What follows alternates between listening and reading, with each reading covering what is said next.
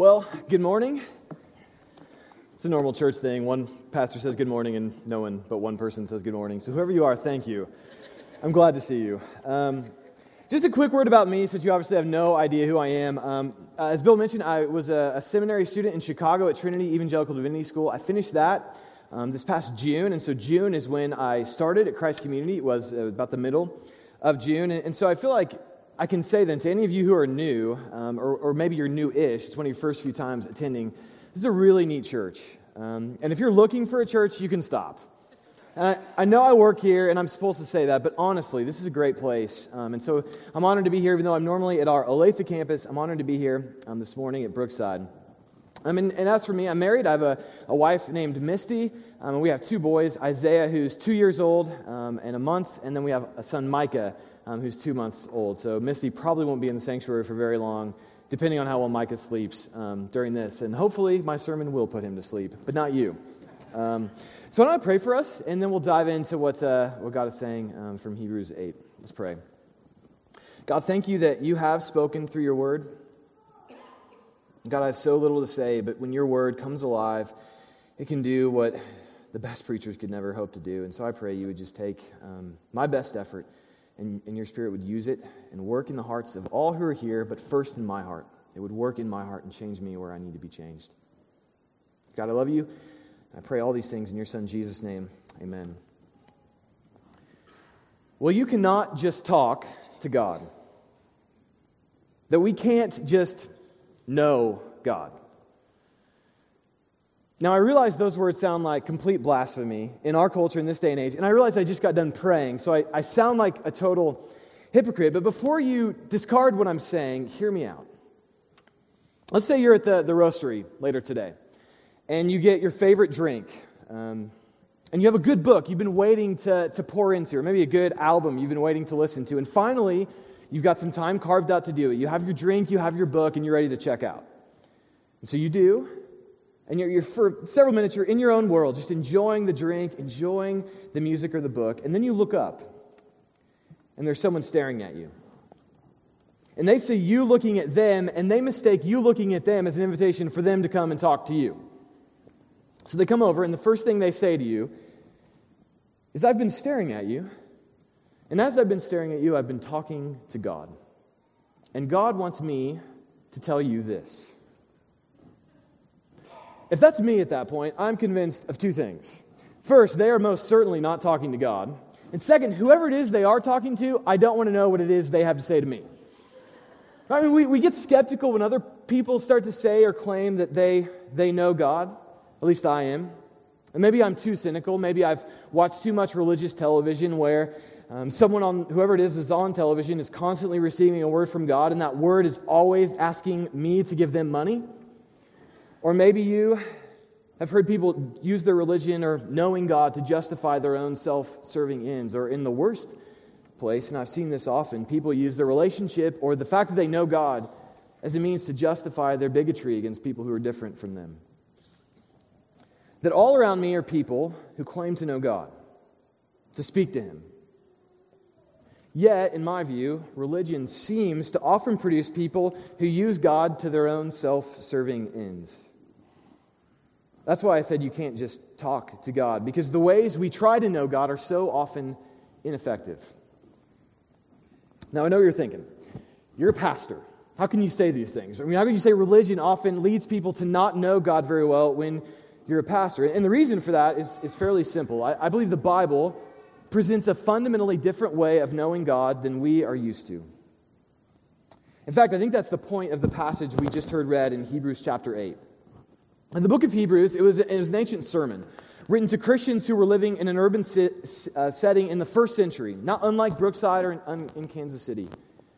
And one of the things they were struggling or wrestling with, one of the questions they were asking is whether or not they really knew God, whether or not their faith in Jesus was well placed, or if they had made a mistake. And so, one of the author's main points is that if you're going to know the true God, if you're going to have a genuine, transformative relationship with God, just so that you don't use God for your own self serving ends, there's only one way to know Him. And so, what does the author have to say to us? Well, let's dive in by asking three questions Why it's so hard? Why is it so hard to know God? what we need to know God and how we can know God. So that's pretty simple. Why it's hard, what we need, how we can. So, first, why it's so hard to know God. Well, every religion essentially agrees on one or two basic points. And I like the way Tim Keller has framed this. He says every religion essentially acknowledges that there, there's an ultimate reality, there is a God of some sort, whatever that is, and there's a gap between us and that God. And so, therefore, you have to do certain sacrifices or live a certain way or perform certain rituals in order for you to know that God. And I've walked this path. And it's a hard path to walk because you generally live on one of two, pl- two poles. One pole is you know, and this is where I spend most of my time, you know you don't measure up. You know you don't follow the rules well enough, and so you feel guilty. You're overwhelmed with guilt. You know you could be better. You know you could do better. You constantly try, but you const- constantly fall short. And the worst part of that is the only way you can know God better, the only way He can love you more is, is for you to keep the rules better. But that's your problem in the first place. And so that is a pull of guilt and shame and constant wondering if you'll ever measure up. The other pull and I spend a fair amount of time there as well, but not as much as the guilt, is, is you do think you live up to the rules. You do think you're doing a really good job, and therefore you're self righteous and look down on those who don't keep the rules very well. It's why religious people, and even pastors like me, can be insufferable. So annoying to be around. Because there's no grace, there's no kindness. Just you need to do better. You need to, to be better at what you do. And so that's the religious way of knowing God. But I think there's actually another way that we try and know God. I'll just call it the non religious way. And the non religious way would say that, that there isn't a gap actually between us and God, and therefore there aren't any rules for us to keep. And the best way I think I can summarize this is to do something that I'm almost certain Bill has never done in a sermon here, and that is I'm going to quote Lady Gaga. Have you quoted Lady Gaga? No. You didn't strike me as a Lady Gaga person. Um, but her lyrics to her song Born This Way, I think, I think capture this, this thought really well. I'm beautiful in my way because God makes no mistakes. I'm on the right track, baby, I was born this way. I'm not going to sing Lady Gaga in case you're waiting for that. Line, line three um, Don't hide yourself in regret. Just love yourself and you're set. I'm on the right track, baby. I was born this way. Right? There's no gap. I was born this way. God should accept me no matter what I do. There are no rules. Because the problem with this and with the religious way of knowing God is neither works. That when I was in seminary, I, I one of my jobs I worked was at Starbucks. And one of the people I worked with at Starbucks was just a sweet older lady named Marin. She was the kindest person that I had ever met, the, probably the kindest person you would ever meet if you met her. And Marin and I had two conversations about God. The first one went something like this Tim, God just accepts everybody. Sin is such, it's such an outdated concept. For you to say that there's wrong and there's right and, and, and people don't live up to, to God's standards, that's just judgmental and kind, and it leaves people in despair and hopelessness. She was sort of like an older Lady Gaga. It was so sweet. It was, it was hard to disagree with her. But our second conversation went much, much different. See, Marin had had leukemia. And you would have known that just, just talking to her. I worked with her for several months before I realized that she had leukemia. In our second conversation, she sat down across from me. Was a few, hours, a few minutes before I went into to work. She sits down across from me and she asked me two questions that just, just took the wind out of me. Exasperated, she looked at me and asked, Tim, how can I know it all will be worth it? How can I know God hasn't abandoned me? See, I had no idea the internal struggle, the internal fight that was going on in her every day, but her questions revealed to me the failures of both trying to know God through religion or through non religion. Because imagine me asking Marin, or in that moment, Marin, how well have you kept the rules? How well have you obeyed God? If you obeyed God well enough, He hasn't abandoned you. That'd be no comfort, no help whatsoever. Imagine me looking at her and saying, Marin, just love yourself and you're set. Don't hide yourself in regret. It would be so, so cruel in so many ways because she needed to know in that moment that, that, that God had overcome the gap. She knew there was a gap. Her leukemia made it clear to her. Her struggle, her fight made her feel that. And that's why it's so hard for us to know God, because either we try to keep the rules and overcome the gap, which ends in despair, or self righteousness, or we deny there is a gap. We deny there is a God that we, or a gap that we need to overcome to know God. And in the moment we do need Him, we'll find ourselves alone. And so that's why it's so hard to know God, because we try all these ways of knowing Him that don't work. So, what do we need? Well, this is where the author of Hebrews takes us. And he takes us there with this one word, covenant. It shows up seven times in the 13 verses here.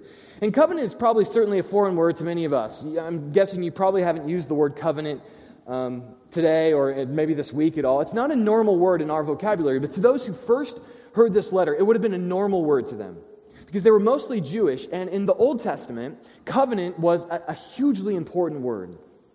And that's why the author actually has this long quote of Jeremiah here. And he quotes it, and he doesn't even really explain it much. He just quotes it and says, There, I proved my point. Because they would have known what he was trying to get at with this covenant language, with quoting the prophet Jeremiah here. But again, I realize covenant sounds like a churchy word. So what does it mean? How can we define it? How can we just have a better understanding of it? And I would, I would say, for me, covenant, I would, I would define it with two words. Covenant means promise and it means relationship. At first, it means promise. And when you read the Old Testament, I think we read it in a, an unhelpful way sometimes. And I think sometimes we tend to think the Old Testament is, is people sort of went up to God and said, God, if, if you do this for me, or if, if I'll, I will do this for you if you do that for me. Right? I'll, I'll perform your rules, you do this for me. Right? And God's up in heaven saying, Well, it's a pretty good deal. I'll take you up on that. If you do that, I'll do this.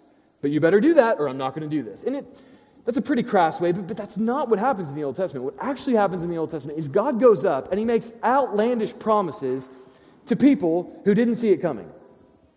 And for example, in Genesis 12, he goes up to this guy named Abram, who's just another guy in a field of many guys in many fields. There's nothing unique about Abram. He worships many gods. And he goes up to Abraham and, and he says, Abram, who later becomes Abraham, he says, I'm going to make a whole nation out of you. And through that nation, the whole world is going to be blessed. And if, if anyone tries to curse you or that nation, I'm going to curse them. But if anyone blesses you, I'm going to bless them. I mean, Abram didn't ask for that. He didn't see it coming. God just threw it out there.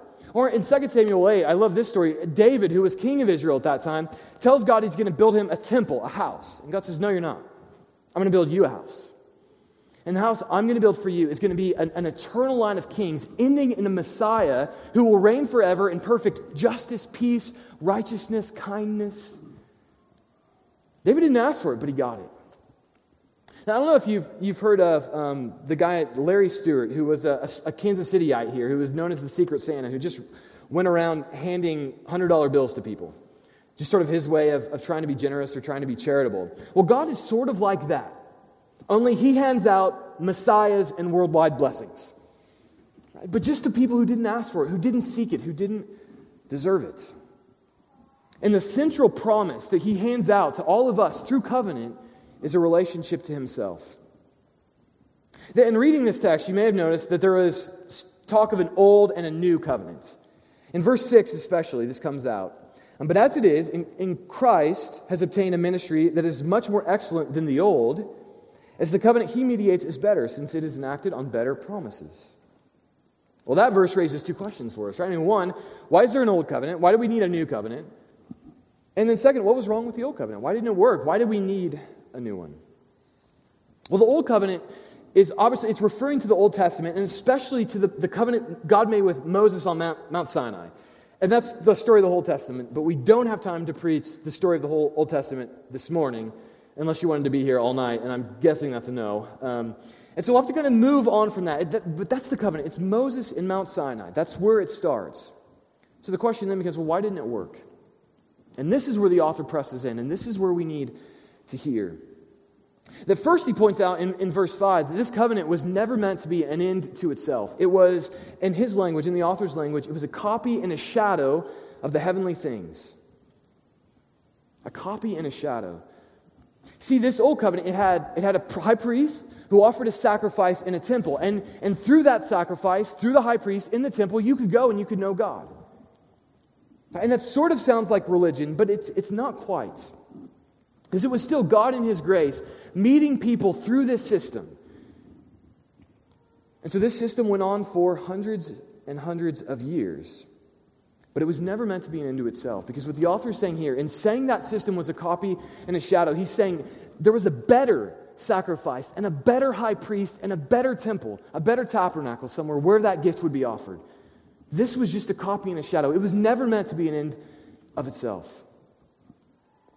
But the second reason why this covenant is, doesn't work or didn't work or, or needed to go further is this language of fault the author uses in verses 7 and 8. Now, listen to his words. He says, For if the first covenant had been faultless, there would have been no occasion to look for a second. For he finds fault with them when he says, and then he goes in and quotes Jeremiah. Well, what does that mean? I mean, this could easily set us back. Does this mean God set up a faulty covenant? I thought God was perfect. How could he make a mistake with a covenant? Well, the reason that the covenant was faultless was not so much because of God, it was because it didn't totally close the gap between us and God. Because if you made the sacrifices, if you went to the temple, if you went through the high priest, you could know God, you could enter into his presence, you could receive his grace. As long as you kept going to make the sacrifice, God received you. But what if you stopped going? What if you stopped offering gifts? And the author makes the point that's exactly what happened. That when he begins the quote of Jeremiah, Jeremiah explains why the old covenant didn't work because this, the people didn't continue in it. That here, the words of Jeremiah quoted in Hebrews 8 Behold, the days are coming, declares the Lord, when I will establish a new covenant with the house of Israel and with the house of Judah, not like the covenant I made with their fathers, on the day when I took them by the hand to bring them out of the land of Egypt. For they did not continue in my covenant and I, know, I showed no concern for them, declares the Lord. It's here, I think, we see the problem of this covenant. That our hearts as human beings are prone to wander off. That God makes promises to us and our hearts wander off the other direction. That God binds himself and commits himself to us and our hearts want something else. That God sends his own Son into the world in Jesus and his own world crucifies him. That's why the prophet Jeremiah, earlier in his book, says this about the human heart that the heart is deceitful above all things and desperately sick. Who can understand it? It's really hard to know God. Because he can make all the promises in the world to me, and my heart will still wander off. That I don't just need a covenant that says to me, Come, bring the gift, bring the sacrifice. I need a covenant that will keep me there, that will keep me pure, that will keep me true. That I don't just need a high priest who can offer a sacrifice on, a, on my behalf to gain me entrance. I need a, a gift so good it will keep me there. That to know God requires a new heart. That's the fundamentally unique reality the, about what the Bible has to say about how we know God. Is that to know God, you, you need a new heart. That keeping the rules won't let you know God and because your heart will, at some point, lead you astray. You won't want to keep the rules. Your own heart will deceive you. When I was a senior in high school, I began reading uh, the devotional book, My Utmost for His Highest. If you ever wanted a daily devotional book, it's really good. It's, it's worth reading. Um, it's, it's an older book, but it's, it's really good. And so the first few days I began reading it, God clearly was saying something to me through that. And the thing he said to me is going to seem really shallow, um, so just hang with me before you just giggle at me. Um, but the thing God told me to do was break up with my girlfriend. And every day I opened that book, he gave me another reason. And they were all really compelling, good reasons. And I knew absolutely without clarity, um, with total clarity, that is, what I was supposed to do. And so I did what any one of you probably would have done if you were reading that devotional and God kept telling you to do something that you didn't want to do. I stopped reading the devotional. Because clearly, there's something wrong with it because it keeps telling me to do something I don't want to do. Right? And that's the fundamental realities of our hearts. Is I can know the gospel, I can know the cross, I can know everything about who God is, and yet my heart still, when it comes to that decision of go this way or go that way, my heart still wants to wander off, still wants to go. And I need a covenant that doesn't just say, as long as you keep coming, as long as you keep offering the gift, you'll be there. I need a covenant that will change my heart. And to know God requires a new heart. Because the God, when we try to know God with our own hearts, by ourselves, we just get a rubber stamp God who approves everything we do, who confirms our biases. And so, what we need is a new heart. So, the question is well, how do you get it? What does the author have to say about how we get this new heart? Well, at one point, it's pretty obvious, right? We need a better high priest with a better gift and a better sanctuary. Right? That's exactly what he's saying in, Hebrews 8, verses 1 and 2. When he says, Now, the point in what we are saying is this We have such a high priest, one who is seated at the right hand of the throne of the majesty in heaven, a minister in the holy places, in the true tent that the Lord set up, not man. I love this because you see what this new covenant provides you. That Jesus doesn't just take a gift into a tabernacle or a temple to offer on your behalf. He goes into the heavenly places, into the very throne room before God Himself. And He doesn't just bring a gift, a sacrifice, a grain offering, or an animal sacrifice. He gives His own life. And that gives you a better covenant with a new heart. It's only through that gift, only through that high priest, only through Jesus that we can know God. And that, that's why the Bible is, is just so utterly unique in, in how it tells us to know God. But to know God, we can't just try harder, we can't just work at it, we can't just be better at following the rules. We need a new heart. Because the religious way, like I said begin, uh, at the beginning, it says, you know, if you keep the rules, you can know God.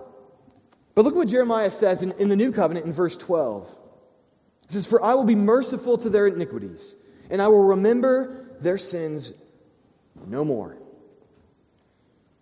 I love this verse because uh, I used to not really understand it because it made it sound like God just forgets our sins, right? Which makes it hard to repent of sins because you remind God, right? I mean, if you're reminding God of what you did wrong, He already forgot about it. You don't want to remind Him, and so it just makes it all weird. And, and I heard actually preachers talk to me like that, like, God forgets that you're a sinner and you can pray to Him. And I'm like, well, I don't forget that I'm a sinner. This doesn't seem to be working for me. I, I remember quite well.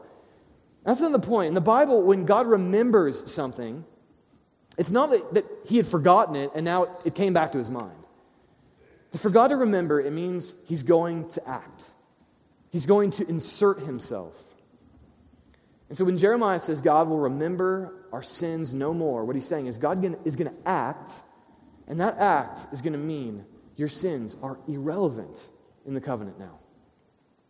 And I know that sounds like a strong statement. I'm not saying they're irrelevant in the sense of just keep doing them. We'll get to that.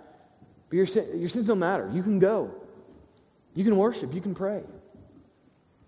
I have little doubt in a room this size, during the course of this week, someone in here has went to pray, or maybe this morning when we were, we were singing and worshiping, or maybe later when we go to communion, you're going to have a thought in your head that says, I, am not worthy, I can't go. And if you're in the covenant of Jesus, that thought is not a true thought. Because you have a new heart. Even if it doesn't look like it, even, even if it doesn't feel like it, you can go into the presence. You can pray, you can worship, you can know Him. Because He has acted and He remembers your sins no more. Of course, the flip side of that is the non religious way, which says, well, we don't need rules, throw them out. There is no gap, right? And perhaps that's what you're thinking I'm saying, right? Well, if there's grace, then you can just do whatever you want. And Jeremiah, before he gets to the sins forgiven part, talks about how our new hearts in this new covenant Help us actually to fulfill and do God's law. I, I love what he says, starting in kind of the midway through verse 10. He says, I will put my law, laws into their minds and write them on their hearts. And I will be their God, and they shall be my people. And they shall not teach each one his neighbor and each one his brother, saying, Know the Lord, for they shall all know me, from the least of them to the greatest. See, in this new covenant, you, you actually do the law. You don't throw out the rules. That In this new covenant, we love God's law, or we should, and we love God's law because we know God. That's why just throwing the, the rules out, Lady Gaga style, doesn't work. Right? Because any true intimacy requires the bending of both wills. Right? Any good friendship means I have to bend myself to you, and you have to bend yourself to me. We have to, to, to work together, we have to, to humble ourselves to have a relationship. It's especially true in marriage. And in this new covenant, God has bent his will to you, humbling himself, going to a cross, offering a gift. Jesus becoming a priest when he was the Son of God himself, who didn't owe me anything, bent his will to mine. And if my reaction to that is, well, I'm just going to live how I want, I can't have intimacy with God. Just like in, in a marriage, if one person is trying to make it work and the other person doesn't care, it doesn't work. Both sides have to bend their wills. And through this new covenant, God gives us a new heart that bends our wills to Him,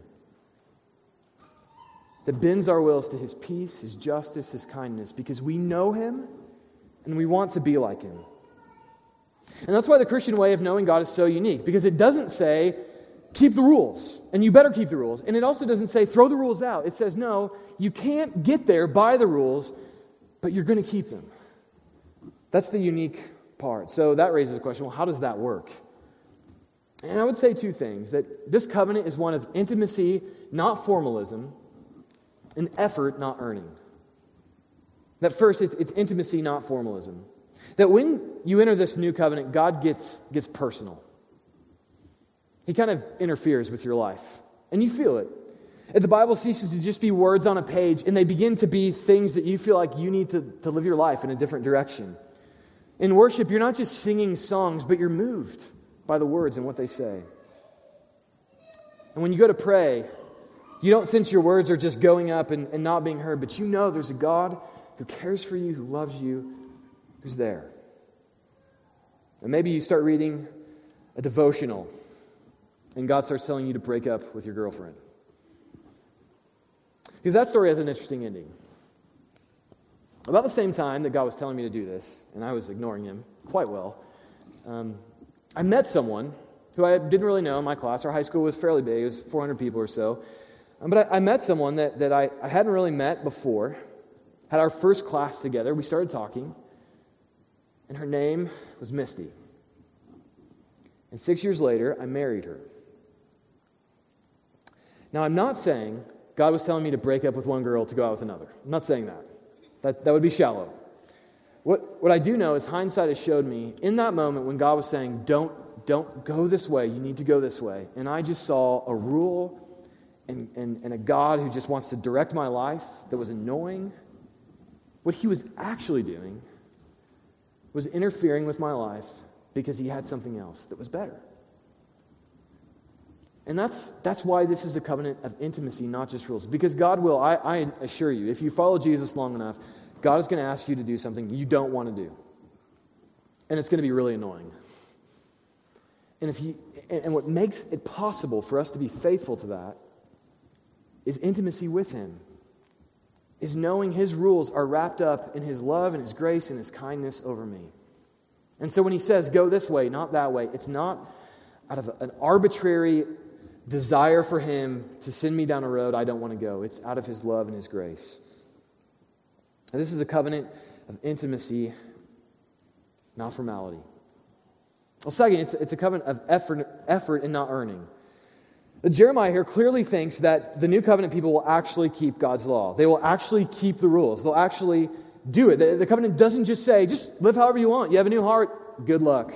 Go and do it. That's not. It's you will love God's law. You'll do it. You'll keep it. You'll know Him. And so in this covenant, you see God's love, His grace, His mercy, His justice, and you want to bend your will to His. To be like Him, to give every effort you can to model, model your own life after His. Because over time, when you have this new heart, it begins to be more like His. I'm certainly, I have a lot of areas I am nothing like Jesus but I'm more like him than I was when I was a senior in high school. And it's a long road, and it's going to take a long time. But thankfully, God has time. And over time, as you, as you grow in intimacy with Him, as you know Him, your new heart directs you in ways you would have never gone. And what once seemed hard to listen to His word and, and go a direction you don't want to go will one day seem easy. So that leaves a question unanswered, right? How do we get this heart? What does that look like? Well, when Marin asked me that question, Tim, how can I know God hasn't abandoned me? At first, I just listened because most of the time people say something like that. They don't really want a pastor or a Christian to actually say anything. It's just they just need to get something off their chest. So first, I just I just listened, and but then it was pretty clear she wanted me to say something, and I had to, and I I was just terrified. How do you respond to that? It's such a hard question. I don't know if I, what I said was right. I'd probably say it again. My only thought in that moment was, Marin, your question is the reason that I'm a Christian. Because whatever goes on in my life, and I know there will be days when it seems like God has abandoned me, when life is hard, when I can't keep the rules, or the gap between me and God seems, seems large. Whatever happens in those moments, I know most assuredly that through Jesus, God has not and will not abandon me. That I look to the cross, and in looking to the cross, I see a God who gave himself for me and if I'm going to know him, if I'm going to have this new heart, that's where I have to go, is to Jesus, through him, through his gift, through his sacrifice. And that's why I love that Jesus' first invitation to us is not an invitation to a list of rules, to a list of demands, but to a table for a meal, to what Christians call communion. But to come to that table, right, to enter into this table, to this meal, means you have to abandon all the false ways that we try to know God. And this meal shows us the foolishness of the ways that we try and know God. Because this, is, this meal is Jesus' invitation saying to us, I kept the rules for you, so stop trying. Don't think that if you keep the rules better, you can come and you can know me. I already kept them for you. Come, receive me. But it also says, is also his invitation to us saying, Listen, I bent my will to yours. I gave my life for you. You come and bend your wills, your will to me. You can trust me. I won't hurt you. I may make it hard, but I, you, can, you can trust me because my will has been bent to yours. That Jesus invites us to a lifetime of joining him at a table, at a meal. To be reminded it was his body broken for us and it was his blood shed for us. And through that gift, through that offering, through that sacrifice in the better temple, before God Himself, I can have a new heart that knows and loves my God. Let's pray. God, we can only ask to know you and to love you through new hearts. And so, God, I pray for anyone who's in a Christian here that's either in the place of guilt, feeling they can't come, I pray you, you would fill their heart with encouragement and love and grace, that they would come and receive communion knowing Jesus has won the fight they couldn't. If there are any of us in this room that God look down on others or suffer from self righteousness, God, I pray the cross would humble us Remind us of the, great gift you paid that we may know you. God, only your Spirit can do that, and I pray you would do that now as we seek to worship you. In Jesus' name, amen. Well, there can be no better response for us as a church to respond to this new covenant than worship, or in worship in, through communion. So if you're new here, I'm from Olathe, so I hope I get this right, um, but I think you guys do the same thing we do. Um, there's four stations um, in the back and the front, and you come and take as groups, and you'll come, you'll take the bread, um, dip it in the juice, and eat. And here we don't practice um, member only communion, so if you're a Christian, if you professed faith in Jesus, we invite you to come and, and to receive communion, to come to the table Jesus invites you to. And if you haven't embraced Jesus, if you're not a Christian, um, we believe that, that God is, is here through Jesus, and we invite you just to, um, to use this time to ask Him to show Himself to you. That we're really glad you're here, um, and we ask just use this time to ask Jesus to reveal Himself to you. Well, on the night Jesus was betrayed, the night he went to the cross to give me and you a new heart, he looked at his disciples who were surrounding him. He took some bread, he broke it, and he said, This is my body, which is given for you. Do this in remembrance of me. And then Jesus took the cup they were all drinking from, and he, he invited them to the new covenant, saying, This cup that is poured out for you is the new covenant in my blood. So why don't you come now to the Lord's table to see, to taste, to touch the good news of the new covenant Jesus offers us.